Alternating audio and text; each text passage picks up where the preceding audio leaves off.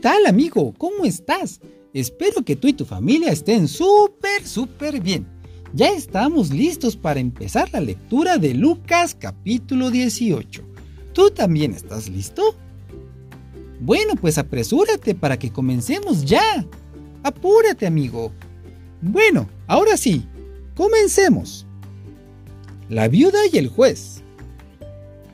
Jesús les contó una historia a sus discípulos para enseñarles que debían orar siempre y sin desanimarse. Él les dijo, en una ciudad había un juez que no tenía miedo ni de Dios ni de la gente.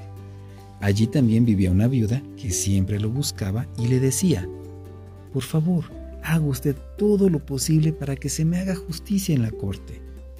Al principio, el juez no quería atender a la viuda, pero luego pensó, esta viuda molesta mucho.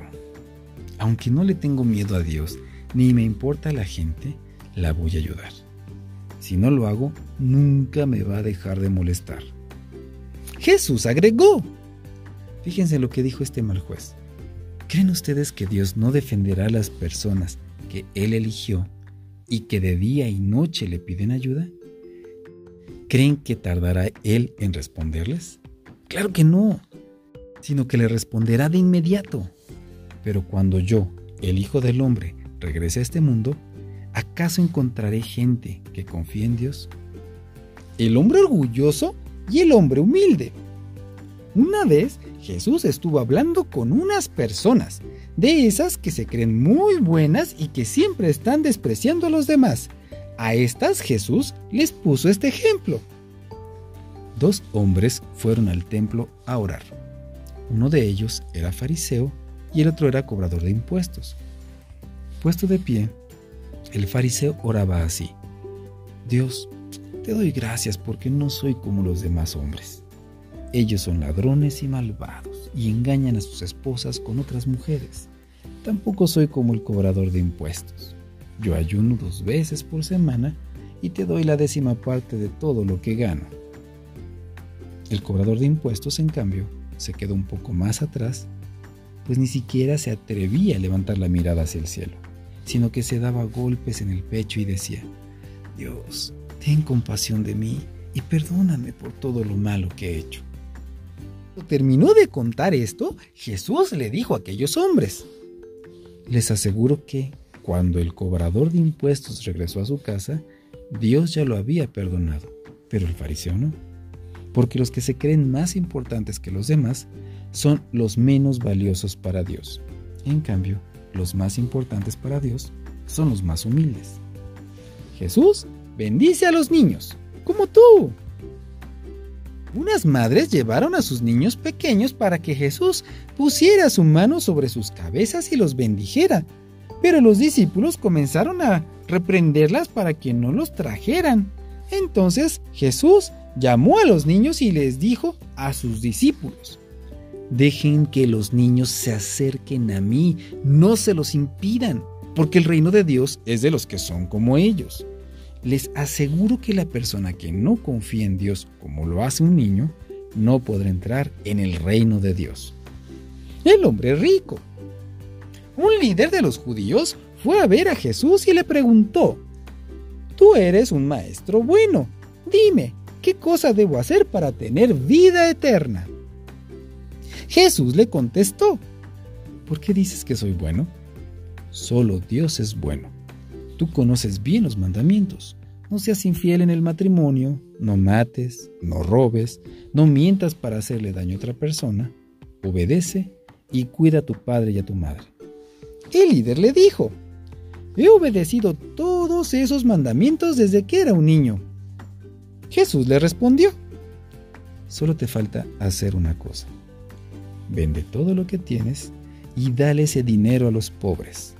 Así, Dios te dará un gran premio en el cielo. Luego ven y conviértete en uno de mis seguidores. Cuando el líder oyó esto, se puso muy triste porque era muy rico. Jesús lo miró y dijo, Qué difícil es que una persona rica entre en el reino de Dios. En realidad, es más fácil para un camello pasar por el ojo de una aguja que para una persona rica entrar en el reino de Dios.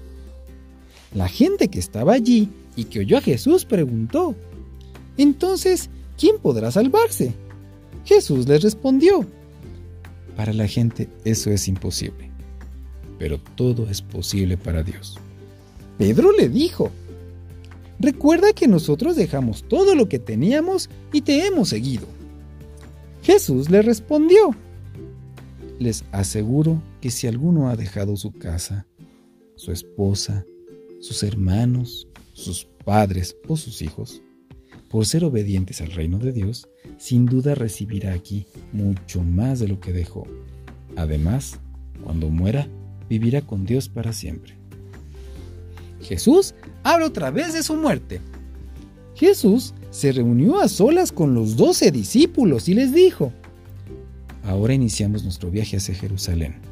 Allí pasará todo lo que anunciaron los profetas acerca de mí, el Hijo del Hombre, porque en Jerusalén unos hombres me entregarán a las autoridades de Roma. Los romanos se burlarán de mí, me insultarán y me escupirán en la cara. Luego me golpearán y me matarán pero después de tres días resucitaré. Los discípulos no entendieron lo que Jesús hablaba. Era algo que ellos no podían comprender. Jesús sana a un ciego. Jesús iba llegando a la ciudad de Jericó. Junto al camino había un ciego pidiendo limosna. Cuando el ciego oyó el ruido de la gente que pasaba, preguntó, ¿qué sucede? La gente le explicó, Ahí viene Jesús, el del pueblo de Nazaret.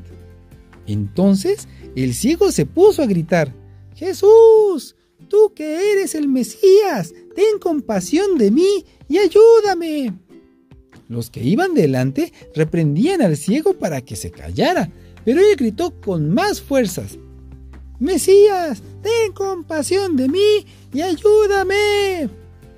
Jesús se detuvo y ordenó que trajeran al ciego.